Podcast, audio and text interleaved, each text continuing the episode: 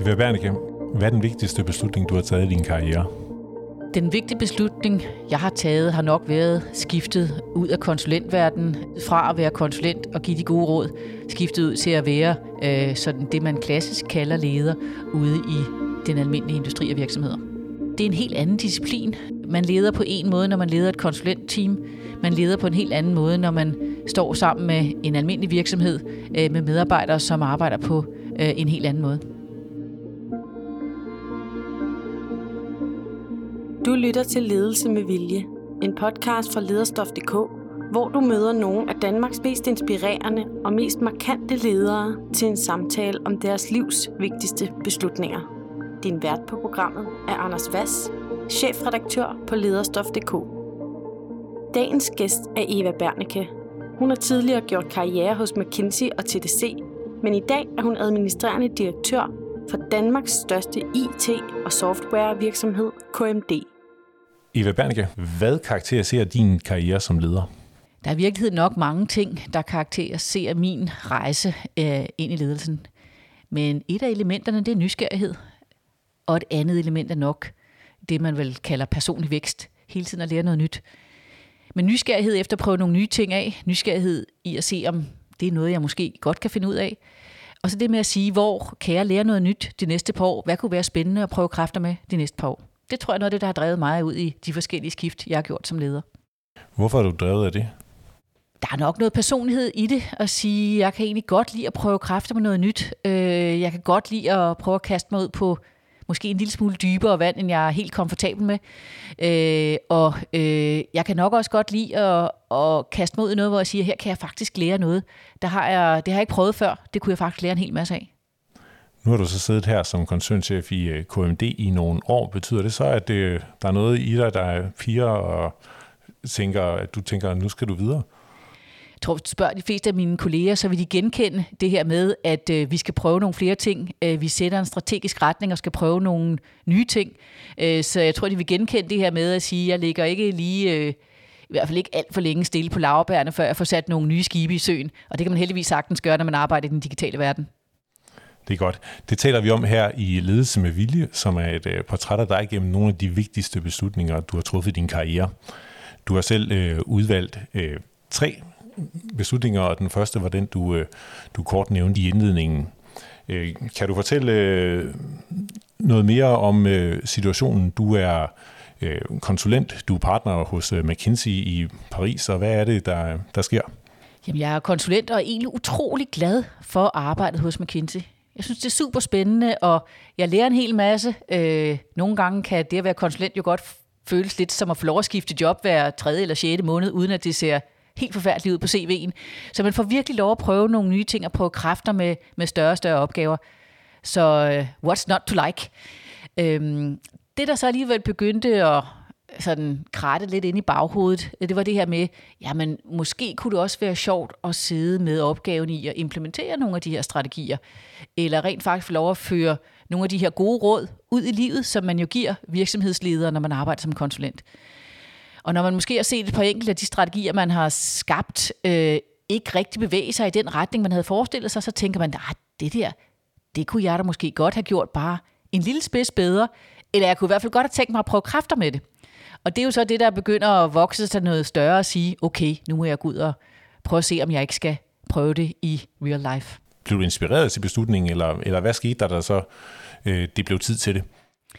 Nej, altså det er jo typisk sådan, øh, i løbet af ens karriere, så bliver man spurgt øh, nogle gange af de øh, virksomheder, man arbejder sammen med, at man ikke kunne tænke sig at komme om på den anden side af bordet. Øh, nogle gange så ringer en headhunter, øh, og øh, nogle gange tager man også telefonen og siger, det vil jeg da gerne høre lidt mere om. Øh, og det var også det, der skete i det her tilfælde, at øh, øh der var nogen, der ringede og sagde, at jeg tror, jeg har en spændende opgave her. Der skal også ske noget her. Øh, kunne du tænke dig at være en del af det hold? Og det var det, der motiverede mig at blive en del af det hold, der skulle tænke noget nyt øh, for TDC. Og det var det, der gjorde, at jeg sagde, nu, øh, nu prøver jeg det i stedet for. Hvad er det så for en oplevelse, du får ved skiftet? Jamen, jeg synes at helt sikkert, at det skifte i den grad levede op til forventningerne. For det var som at komme på en helt ny rejse. Og det var ikke fordi, at jeg ikke havde lært utrolig meget og fået lov at prøve rigtig mange forskellige ting som konsulent og partner i McKinsey. Det havde været en utrolig spændende rejse.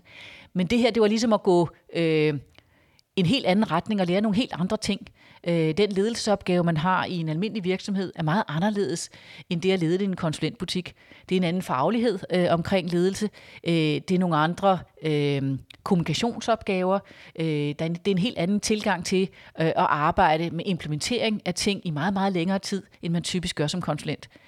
Så det er sådan med måske et slidt udtryk, at komme på en helt anden S-kurve, øh, hvor man lige pludselig finder ud af, at der var en bølge til, man kunne surfe. Øh, og det er klart, den skal man, skal man altså lige op og stå på brættet der i starten, øh, og så finde ud af, at det, øh, øh, der kan man godt holde balancen. Betyder det, at du i virkeligheden var øh, mindre godt forberedt på alt det, der hedder øh, ledelse af de her øh, nye øh, medarbejdere, end du var på den strategiske del? Det er klart, jeg kom med en rigtig god værktøjskasse øh, omkring det at lave en strategi og designe en organisation, der passede til at lave en god implementeringsplan. Øh, men så var der nogle andre huller i værktøjskassen i forhold til det, havde jeg ikke prøvet før. Øh, I konsulentbranchen er det jo typisk sådan, at man har nogle utrolige øh, Øh, veluddannede og højmotiverede og hårdt arbejdende øh, kolleger, øh, som ikke stiller spørgsmål ved, om man skal nå det her i aften.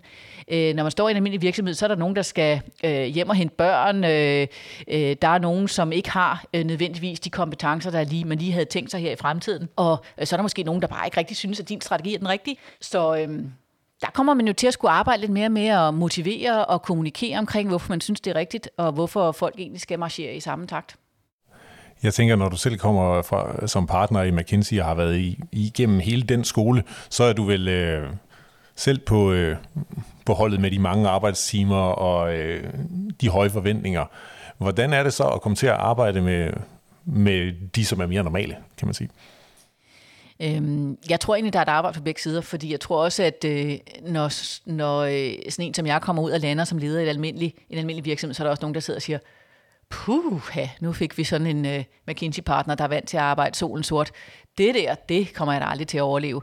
Uh, og samtidig er det for mig med at sige, hvordan skal jeg nogensinde få motiveret folk, der har brug for at gå hjem uh, klokken 17 hver dag og hente børn og, og ikke tjekke e-mailen om aftenen. Hvordan skal jeg nogensinde lykkes med det ambitionsniveau, jeg selv har for, hvor hurtigt tingene skal gå?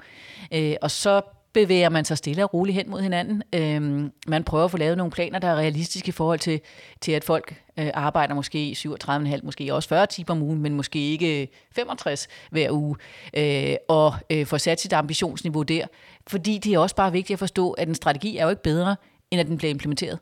Øh, og øh, det er mennesker, der skal til for at implementere den. Øh, og hvis man ikke får dem med på den rejse, så kan det egentlig være en lille smule ligegyldigt. Hvordan kommunikerer du dine krav i den sammenhæng? Jeg tror egentlig, at øh, jeg er ret klar på, hvad jeg forventer af folk. Øh, og jeg har en ret stor forståelse, når folk gør deres bedste. Øh, der, hvor jeg bliver en lille smule stram betrækket, det er, når jeg ved, at folk godt kan gøre det bedre, men ikke rigtig er givet, eller ikke rigtig er motiveret for det. Hvis folk har kompetencerne, øh, men ikke rigtig er motiveret for det, så øh, sætter jeg mig ned og siger, prøv at høre, nu bliver vi simpelthen nødt til at have en kammerat i samtale. Er det, fordi du ikke er enig i strategien? Øh, er det, fordi du bare synes, jeg er en klaphat, og du gider ikke hjælpe?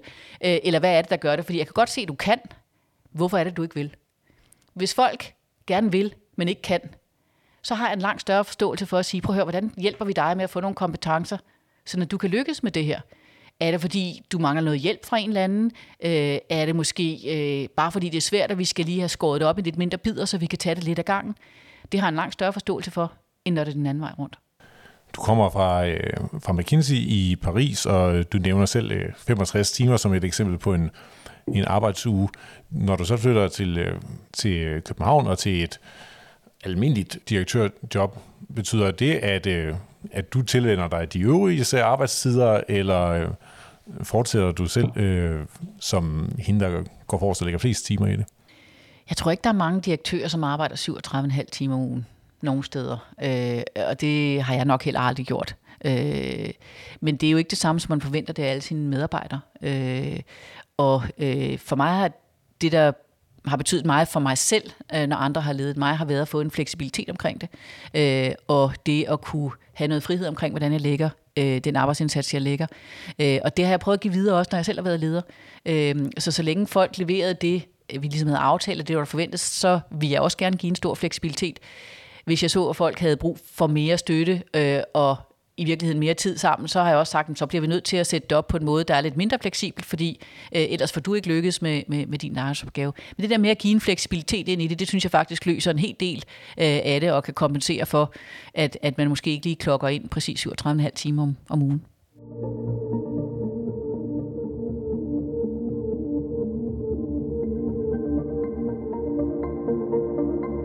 Her i Ledelse med Vilje, der beder vi altid vores gæster om at tage noget med, en, øh, en ting, som siger noget om, om dem personligt og de værdier, de har. Kan du fortælle, hvad det er, øh, øh, du har taget med og, og beskrive det for os? Ja, I bad mig om at finde ud af, hvad jeg gik rundt med i tasken, og ud over håndsprit og mundbind og alt det andet gode, man øh, efterhånden har fået øh, lagt ned i sin, øh, i sin dametask, så har jeg faktisk også øh, min telefoncover med her. Øh, og øh, nu er det lidt svært at beskrive, men det er et øh, sådan ganske almindelig iPhone-cover, hvor der er øh, gjort cirka dobbelt så tyk med en skøn perleplade, øh, som i, øh, som, hvor der står Eva KMD øh, på. Øh, og det er lavet af min dengang 10-årige datter, øh, som... Øh, jo selvfølgelig var, øh, var i gang med et større projekt, og syntes, at, at jeg skulle have en lille, et lille stykke af hende med på arbejde også. Øh, og derfor lavede hun den her perleplade, som jo er i den grad et conversation object, når jeg ellers har den med rundt. Øh, det gør også, at der er ikke nogen, der tager min telefon nogen steder, når jeg lægger den. Øh, så det er jeg rigtig, rigtig glad for. Men det er selvfølgelig klart, at hun har skrevet, øh, hun har skrevet både mit navn og mit arbejde på, for, for, for familien ved godt, at arbejdet fylder meget. Øh, øh, det gør hverken min mand eller jeg en hemmelighed ud af. Øh, og så kan man jo altid diskutere, om det er særlig godt for familielivet, men, men arbejdet fylder meget, og vi har valgt at prioritere det og valgt at få hjælp til andre ting derhjemme, fordi Ja, fordi vi også kun har 24 timer i døgnet. Øh, og, og det er jo et valg, man skal tage, og for mig har det også været vigtigt, at øh, mine børn forstår, at det er faktisk noget, jeg er glad for, noget, jeg synes er spændende. Det er ikke en byrde, at jeg arbejder meget, det er faktisk noget, jeg selv vælger til. Øh, og det kvitterer de så ved at sige, at vi kan godt se, at KMD også er vigtigt for dig. Øh, nu har vi hørt meget om det, og, øh, og, og derfor får du det også med på arbejde her. Øh, og så er der i hvert fald ikke nogen, der, der, der, der tager din telefon igen. Hvordan ser sådan en arbejdsuge ud for dig? Øh, ja, i år har den jo været meget anderledes, øh, fordi der har stort set ikke været noget rejse, øh, og der har jo også været, øh, øh, jeg tror, jeg har haft min første hjemmearbejdsdage i år. Øh, det er ikke noget, jeg har haft voldsomt øh, tidligere. Øh, egentlig altid været fysisk til stede. Øh, nok også fordi jeg personligt er en, der godt kan lide at arbejde sammen med folk. Jeg får meget ud af at sidde sammen med folk og, og, og, og, og tænke højt øh, indimellem. Øh, og øh, derfor synes jeg også, at hjemmearbejdsdag er enormt hårde. Øh, jeg synes, det er hårdt at sidde og kigge ind i skærmen en hel dag. Jeg har brug for den der personlige interaktion. Øh, men dem har der været nogle stykker af i år. Øh, selvfølgelig særligt i foråret, lidt færre her i efteråret, men, men stadig nogle stykker af dem også for, fordi der er mange af vores medarbejdere, som vi beder om at arbejde hjemmefra, så, så må hun jo også selv tage lidt medicinen ind imellem. Og har det været en fordel for dig personligt, eller en ulempe, at, at det på den måde er, er smeltet sammen i højere grad end tidligere? Nej, for mig har det sådan set ikke betydet så meget, fordi jeg har nok egentlig altid været en af dem, man, man kunne nå, og, og der var ikke noget problem i at ringe. Øh, jeg havde haft en, har altid været åben om, at hvis man havde brug for at ringe til mig, så var mellem 8 og 10 om aftenen et sted, hvor man, man altid var velkommen til, til at give et kald. Øh, men jeg skulle finde ud af, hvilke af mine medarbejdere synes, at det er okay, at jeg også ringer til dem. Øh, fordi det er klart, at jeg skal jo ikke øh, spejle øh, min lyst til arbejdsindsats ind i alle andre. Øh, og hvordan skal man lige sørge for at sige, jamen den her kan godt ligge på en e-mail til i morgen, den behøver du altså ikke at svare på i aften. Øh, øh, og det, det, det skal man jo lige lære i forhold til ens medarbejdere. Der er nogen, som synes, det er helt fint, jeg får den lige ud af vagten nu, og så er der andre, der faktisk synes, det er lidt irriterende, at man kan finde på at sende en e-mail kl. kvart over ni om aftenen, øh, og egentlig forvente, at der er svaret på den i løbet sådan, til næste morgen. Ikke? Så, øh, så den grænse tror jeg, vi kommer til at diskutere meget og sige, øh, det er jo ikke en, man kan lave for hele virksomheden, men man kan godt tage den i sit team og sige, hvad, hvad synes vi egentlig er okay? Altså, hvad er en, øh, en typisk svartid på øh, noget, man sender om aftenen? Øh, det behøver man jo ikke at forvente ligger ligger besvaret klokken 8 om morgenen. Hvad, hvad, hvad, hvad, hvad forventer vi hinanden? Og hvad forventer vi, når det så haster? Er det så okay, man ringer til hinanden?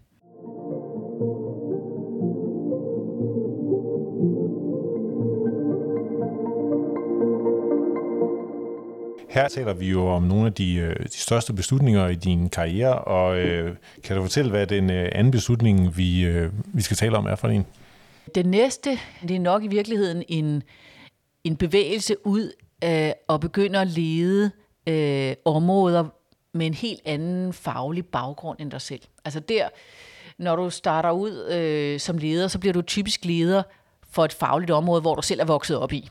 Øh, altså hvis det er en juridisk afdeling, så er du måske selv kommet ind som fuldmægtig og blevet jurist, og så bliver du så chef for den juridiske afdeling. Men den dag du så bliver chef for nogle områder, hvor din faglighed ikke slår til. Du kan grundlæggende ikke gå ned og guide folk øh, helt tæt og sige, nu skal jeg vise dig, hvordan du laver den her opgave.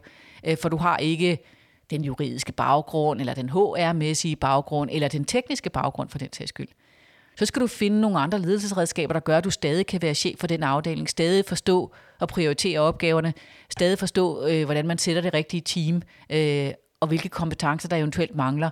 Øh, stadig forstå, hvordan du måler og kontrollerer fremdrift i sådan en, en sådan afdeling. Og det kan godt være sådan lidt angstprovokerende, for det står man for første gang og siger, hov, det her kan jeg ikke sætte mig ned og arbejde solen sort og finde ud af, fordi jeg har ikke fagligheden til det. Jeg står simpelthen på skuldrene af nogle mennesker, der sidder med en anden faglighed med nogle andre kompetencer, og skal finde ud af at få dem til at fungere. Det kan også være svært at bedømme deres kompetencer. Øh, det kender man jo alle sammen, at øh, hvis man snakker med en eller anden tekniker, så kan man godt blive kørt helt ud på et tidsspor, fordi de snakker så meget teknisk. Og der skal man sige, prøv det nytter jo ikke noget. Øh, hvis jeg skal være chef for dig, så bliver vi ligesom nødt til at komme ind i, i kampen, og du bliver nødt til at tale sprog, jeg forstår, så vi kan sætte nogle prioriteter sammen. Øh, fordi ellers så øh, kommer vi til at tale forbi hinanden. Og det er sådan lidt dybt vand. Og der er nogen, der slet ikke bryder sig om det. Øh, og det synes jeg er et fuldstændig fair ledelsesvalg at sige, jeg vil faktisk hellere være en faglig leder for et område. Øh, jeg vil have dybdekompetencen. Jeg vil ikke ud der, hvor jeg ikke kan give den faglige sparring til mit team. Og hvordan havde du det med det selv? Jamen, jeg synes faktisk, det var meget sjovt. Øh, fordi, hov, øh, nu fik jeg lov at lære noget helt nyt igen. Der er vi lidt tilbage til noget af det, der driver mig. Øh, jeg i TDC blev jeg chef for både juridisk afdeling og HR og det regulatoriske. Øh, og det er jo ikke, fordi jeg har nogen spidskompetence på teleregulering. Øh, men jeg sad så sammen med nogle af Danmarks fremmeste eksperter på området og skulle prøve at forstå, hvad der var op og ned på det, og hvordan vi i øvrigt fik en rimelig dialog med Telestyrelsen, som det hed dengang. Øh, det synes jeg var sjovt, øh, for noget af det, du har lært som konsulent, det er det at kaste dig ud i nogle nye områder. Men du står jo også med et ansvar pludselig øh, for et område, som du helt naturligt ikke forstår til bunds. Øh, hvordan er det, øh, og især når der er noget, der går galt? Jamen det er klart, at øh, det kan godt være der, hvor man øh, lige skal have et bedre sovehjerte end gennemsnittet og sige, det der, der, der tror jeg på de mennesker. Det betyder rigtig meget, at du sætter dig ned og får snakket med de øh, andre ledere, der er. Typisk er du så også leder for ledere, for der er typisk så en, en, en leder for juridisk afdeling. Og få skabt en tillid med, at der er en åbenhed omkring de problemer, der er. Øh, og øh, man melder relativt åbent tilbage der, hvor, hvor problemerne er. Der har jeg næsten altid prøvet at sagt til de ledere at sige, prøv at høre, den allerbedste livsforsikring for dig selv, det er, at du kommer og fortæller mig det. Øh, fordi jeg bliver altså sur, hvis jeg først får problemerne at vide, når de er eksploderet. Øh, den allerbedste forsikring, det er faktisk, at du har fortalt, hvor problemerne ligger. Øh, og det er måske ikke noget, man gør med, med, med brugtvognsforsikringer, men, øh, men i, i en jobsammenhæng, så er det altså langt bedre, at du har en leder med på holdet. Øh, den praktiserer jeg jo også selv, øh, så øh, bombarderer min, øh, min egen bestyrelsesformand med at sige, prøv, du skal bare lige vide, at vi arbejder med de her de problemstillinger. Det er det her, jeg gør ved dem, men nu ved du, de er der. Øhm, og det synes jeg faktisk fungerer godt, for det skaber den åbenhed. Det kræver jo så, at du ikke skyder messenger, når, øh, når vedkommende kommer og siger, hm, den her, den har vi altså ikke helt armen om. Øh, så skal du ikke øh, nødvendigvis hisse op og begynde at råbe og skrige i første omgang. Skal du sætte dig ned og vise, at du faktisk bakker op og prøver at hjælpe med at løse problemet. Øh, så nogle gange kræver det, at man tager en dyb indånding og siger, okay, hvordan finder vi ud af det her sammen? Øh, og skynder sig at sige vi, øh, og ikke, hvordan i alverden er I dog landet ude i den suppedags, fordi det er ikke nødvendigvis det, der skaber tillid uden der skal nødvendigvis gå forretningshemmeligheder i det. Har du så en, et, et konkret eksempel på sådan en situation, hvor du har stået som, som leder med ansvaret for noget, der er, ligesom er, er kommet vælten ind over dig? Jamen, prøv at høre, jeg tror bare, man skal have læst aviserne sidste på for at vide, at øh, jeg, jeg har siddet med et KMD, hvor der har været en hel masse skeletter, der indimellem har væltet ud af skabene øh, rundt omkring. Øh, og øh, det er klart, at der står man nogle gange og siger, at det var godt nok, den havde jeg godt nok ikke set komme, men øh, nu bliver jeg jo nødt til at tage fat i en ende og begynde at, at, at få viklet det her garnnøgle ud og prøve at komme ud af det på den bedst mulige måde. Øh, og der står man på skuldrene af, de mennesker, der sidder med viden og kompetencer, og hvis man starter med at øh, fyre dem alle sammen, fordi man er hissig øh, over, at det er gået galt, øh, så er man bare ude på endnu dybere vand øh, med det samme. Så tit kræver det, at man sætter sig ned sammen med de folk og siger, hvordan får vi fundet en eller anden vej frem i, i det her moras, øh, og prøver at komme ud af det, om det så ender i, i retten, eller det ender med, at man laver et forlig med en kunde, eller, eller hvad det nu er. Øh, der kan være mange løsninger på det. Øh, man bliver nødt til at arbejde sammen med sit team, fordi man er ikke en enmands her som, som leder. Og hvad har du lært af det? Jeg har i hvert fald lært at øh, trække vejret dybt ind og starte med at lytte. Øh, der, hvor man godt nogle gange bare kan sige, hold nu op, øh, jeg har lyst til at øh, øh, virkelig øh, øh, råbe af nogen her, fordi det her, det er da bare, øh, det er da bare super top irriterende. Så lige at sige, prøv lige at sætte os ned og prøve at finde ud af, hvad der er op og ned på det her, hvordan er vi landet her, øh, hvad er baggrunden for det, hvad er historikken i det, øh, hvad der er gået galt, hvad har vi gjort galt, øh, hvad er noget, der bare er sket sådan udefra, som vi måske kunne eller ikke kunne have set. Øh, så prøv at forstå situationen. Øh, det er altid der, det starter. Øh, øh, og det kræver, at mennesker har tillid nok til, at du ikke råber og skriger alt for meget til, at de rent faktisk vil dele det med dig. Øh, så det kræver nogle gange, at man lige øh, trækker vejret ind og siger, okay, nu må vi lige nu så bruge en aften på at kuglegrave det her, for at finde ud af, hvad der er op og ned på det. Det tror jeg, at de fleste ledere kender at sige sådan en, når der lander sådan en rigtig lortesag, hvor man bare sidder og siger, den der havde jeg godt nok ikke bedt om, men det er jo mig, der er on the job, så øh, der er ikke så meget at gøre. Det er hovedforrest, og så hopper vi ud for træerne. En, en aften lyder billigt snuppet, når vi taler om... Øh, altså et af de øh, eksempler, som har været meget oppe i medierne, har selvfølgelig været øh, EFI, altså skatteindkrævningssystemet. Hvor stor en del af, af, af dit arbejde drejer sig om den slags, altså krisehåndtering? Ikke en stor del, men i nogle perioder fylder det rigtig meget. Så det er klart, når der kører sådan en krise på de høje navler, så fylder det måske øh, 20-25 procent i, i, i de uger. Øh, mange af de her ting har du med at trække ud, så over tid bliver det jo ikke mere end, end, end 10 procent over tid, for så går der måske mange uger, hvor man ikke hører et ord fra nogen, og advokaterne sidder og arbejder på det, og man har måske et, et ugentligt opdateringsmøde med, med den, øh, den leder, der nu sidder med opgaven, eller den juridiske afdeling på det. Øh, og så brager det løs igen øh, i, i nogle uger. Så det er typisk øh, den her lidt uforudsigelighed, der godt kan være på nogle af de der krisesituationer. Som koncern til, hvor meget er du så nede i øh, detaljerne i, i det arbejde?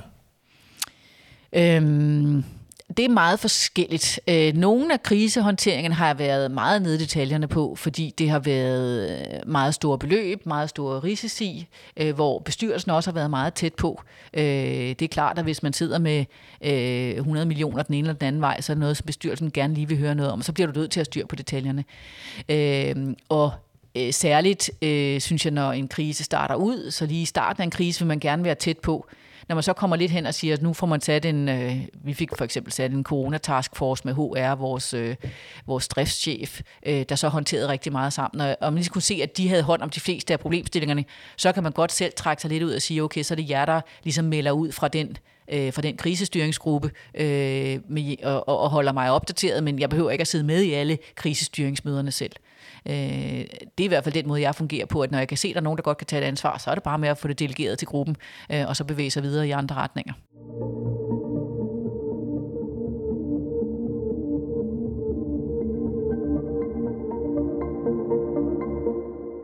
Eva Bernke, i øh, Ledelse med Vilje, som sagt, det er de vigtigste beslutninger. Kan du fortælle om din, øh, din tredje store beslutning, som vi skal tale om her? Ja, den sidste, øh, det er det med at øh, rekruttere og sætte teams, som øh, ud fra en kompetencevinkel, ud fra en baggrundsvinkel, er virkelig diverse. Og det handler faktisk ikke så meget om mænd og kvinder, eller øh, danskere eller ikke danskere. Det handler om at sætte et team, øh, der virkelig ser verden fra forskellige vinkler. Og nogle gange handler det også om at rekruttere nogen, som er en helt anden type, eller ser verden på en helt anden måde, eller har en helt anden måde at tænke på, end du selv gør det. Øhm, og det kan også være en lille smule øh, angstprovokerende, fordi der er jo ikke noget mere komfortabelt end at få nogen, der tænker, eller finde nogen, der tænker lidt på samme måde som en selv. Man bliver simpelthen hurtigt enig om, hvilken retning man skal i. Og det virker ekstremt effektivt, og man får taget beslutninger rigtig hurtigt, og hold nu op, vi er færdige før tid på møderne, fordi vi har bare fået taget de beslutninger, der skulle til, og der skulle ikke så meget til, og alle havde læst og forstået lektionen. Øh, og det kan godt blive sådan lidt en sovepude, øh, tror jeg, og særligt når der er sådan store strategiske skifte og sving i, i tingene. Der er man faktisk brug for nogle af dem der, der altid er ude på en irriterende sidevej, synes man selv, øh, men bare kommer på tingene på en helt anden måde og siger, prøv at høre, vi, vi har da overhovedet ikke tænkt på det her, eller har, I, har I nogensinde tænkt på, om det kunne udvikle sig i den her retning? Og det er jo noget af det, der gør både diskussionerne i en direktion længere, og man nogle gange sidder og siger, jeg forstår simpelthen ikke, hvad den mand tænker. Eller hvorfor i alverden skal vi nu runde det her en gang til, fordi der har vi der været nu. Hvorfor kan de ikke bare se, at vejen frem, det, den går lige ud her, ikke? Øh, og, og det er noget, jeg er blevet mere og mere ops på, særligt når der er store strategiske beslutninger at komme hele vejen rundt. Øhm, fordi et, et team, der ikke har den diversitet, øh, de ser jo heller ikke de blinde vinkler, vi alle sammen har som mennesker. Øh, og i sikkert 9 eller 19 ud af 20, 9 ud af 10, så gør det ikke noget, fordi så er det er den rigtige vej. Men den der 1 ud af 10 eller 1 ud af 20 af de store beslutninger, hvor man ikke har set den blinde vinkel, det kan altså godt være dem, der afsporer en. Øh, hvor man siger, den der, der havde jeg brug for en, der bare tænkte modsat, øh, Rasmus modsat, eller, øh, eller bare havde en helt anden baggrund og erfaringsbaggrund at trække på her. Der kunne vi have taget noget risiko ud af det. Og det betyder, at når jeg sætter et team, så leder jeg ret systematisk efter et team, der ikke ligner hinanden. Velvidende, at det kan godt give et team, der virker lidt mere udynamisk, fordi jeg fundamentalt tror på, at man tager nogle bedre beslutninger at the end of the day. Er øh, ønsket om øh, stor diversitet blandt medarbejdere, både på projekter og generelt også et spørgsmål om nogle værdier, du har? Jeg tror i virkeligheden ikke, at det er noget, som jeg klart har formuleret som værdi. Det er faktisk mere noget, som jeg har set som en god forretningsmæssig beslutning, øh, og den eneste rigtige. Øh, så det er ikke øh, noget, jeg gør bare fordi jeg har en værdi om, at det er bedre at være divers. Det er faktisk noget, jeg gør fundamentalt, fordi jeg tror, man skaber nogle bedre resultater gennem diversitet. Nu er du jo selv øh, topchefen, men man kan sige, øh, tidligere der har du været øh, øh, den danske kvinde i øh, en mandsorienteret international eller amerikansk koncern i Paris, så du jo sådan, har jo i virkeligheden selv også været billedet på, på den der diversitet, tænker jeg. Øhm, betyder det noget? Jeg tror i hvert fald altid, det har betydet noget, at øh, jeg ikke selv har været one of the pack. Altså fordi det har jeg aldrig været. Øh, læst på DTU, der var jeg også øh, en blandt relativt øh, øh, mange mandlige medstuderende. McKinsey var jeg en af de få kvinder, der, der startede det år i hvert fald, og der var heller ikke ret mange i forvejen. Øh, I Paris var der heller ikke ret mange øh, kvindelige partnere. Der var faktisk ikke nogen før jeg blev valgt til partner dernede.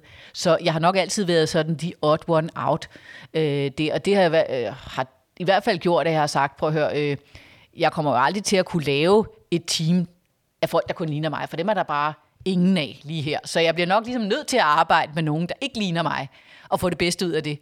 Øh, og så har også faktisk set, at øh, selv med et, nogen, nogen, der tænker helt anderledes end en selv, nogen, der er øh, opdraget på franske øh, forretningsskoler og alt muligt andet, øh, og som kommer et helt andet sted fra, man får nogle vildt sjove diskussioner, og jeg synes faktisk, man ender med nogle, øh, med nogle ret spændende, øh, ret spændende muligheder og løsninger foran sig. Hvor meget betyder det med køn? Som du siger, du er en af de, øh, de få kvinder i, øh, i hele den her øh, branche på øverste niveau. Du har også været det tidligere i, i konsulentbranchen, hvor du var øh, blandt de højst placerede kvinder. Mm. Hvor meget betyder det? Jeg tror kun betyder noget i starten. Øh, der er mange, der lægger mærke til i starten, at øh, Nå, nu har de fået en kvindelig chef, eller, eller, øh, jamen altså, øh, eller hvis man sidder i en møde, så er der også mange, der husker, hvad jeg har sagt, hvis jeg er den eneste kvinde, fordi ja, jeg er nu den eneste kvinde. Jeg tror, når man kommer lidt længere ned ad banen, så er det masser af de andre personlige kvaliteter, der fylder meget mere, end det, om man er kvinde eller mand. Øh, og det siger i hvert fald langt de fleste af de, der har arbejdet med. I starten, der er det, jamen nu har jeg fået en kvindelig chef, og i slutningen, så er det bare sådan, Nå, det er sådan Eva fungerer. Øh, og, og det er sådan set ikke så voldsomt forskelligt fra Hans eller Søren. Er det et element, når du øh, selv rekrutterer? Jeg synes faktisk ikke, øh, det er, fordi jeg synes faktisk, det er ret nemt at finde dygtige kvinder til jobsene. Øh, det kan så godt være, at det er fordi, at øh, jeg kigger på det på en lidt anden måde, for jeg synes, der er nogle af mine mandlige kolleger, som synes, det er sværere. Så det kan godt være, at jeg bare har øjne og ører åbne på en anden måde. Men for mig er det faktisk mere et, et spørgsmål om at kigge ind, hvad er det for et team, jeg søger ind til. Øh, og så nogle teams har brug for lidt flere mænd. Øh, det kan faktisk være tilfældet i, i HR. Øh, så øh, da jeg skulle rekruttere en HR-direktør, så sagde jeg faktisk til dem, det vil ikke gøre noget, det var en mand her. Øh, fordi det er en relativt kvindedomineret øh, del af min organisation. Øh, og så er der andre steder, hvor jeg bare synes, jamen det var bare den bedste kvinde til jobbet. Der var der slet ikke nogen tvivl om det, øh, men det var sådan set øh, et, et ret åbent felt. Når du har så nemt ved det, hvorfor er det så, øh, tror du, at, øh, at billedet stadigvæk er, øh, er det samme med øh, færre og færre kvinder, jo højere man kommer op i ledelsen? Jamen, jeg tror, der er meget omkring øh, de her skjulte biases, som man kalder det. Øh, altså, øh, at man synes, at dem, der ligner en selv, de, det er godt nok nogle geniale fædre. Øh, øh det kan man jo ikke undgå. Øh, og øh, nogle gange kan jeg da også gribe mig selv i, at, at øh, når jeg møder profiler, der ligner øh, meget min egen baggrund. Det kan være ingeniør for den sags skyld. Det kan også være mandlige ingeniører, der ligesom har den samme baggrund som jeg, og måske også har været i udlandet og, og leve udenfor. Så synes jeg også, at det er ret nemt at kommunikere med dem. Man, man taler hurtigt det samme sprog. Og det tror jeg ligger dybt i folk. Øh, og det er jo ikke noget, man kan nødvendigvis sætte ord på. Så det er slet ikke, øh, fordi det er øh, med overlæg, at man ikke gør det. Det er simpelthen bare noget, der ligger i baghovedet af, at dem, der ligner en selv, det er nogen, man er mere komfortabel med, og derfor får man bare lige de der ekstra par små point øh, et eller andet sted nede i baghovedet. Øh, og det, det tror jeg betyder rigtig meget, når man rekrutterer på meget seniorniveau.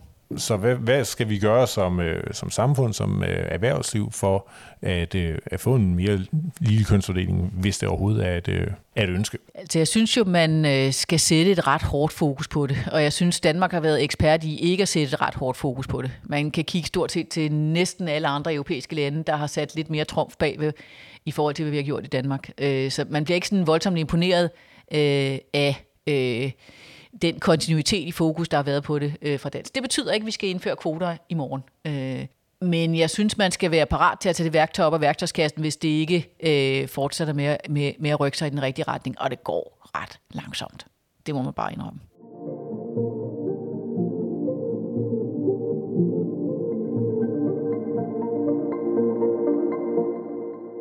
Vi vil gerne slutte af med at øh, spørge dig, hvilke beslutninger det er, du står foran. Altså, hvad er fremtidens beslutninger for Eva Bernicke? Uh, der er mange ting. Øh, det er klart, at, øh, at lige nu arbejder vi jo rigtig meget i KMD med at sige, hvordan bliver KMD en del af en stor international tech-virksomhed? Hvad er det for en rolle, vi skal spille? Hvordan bliver vi en del af det, af det meget internationale setup, som NEC har?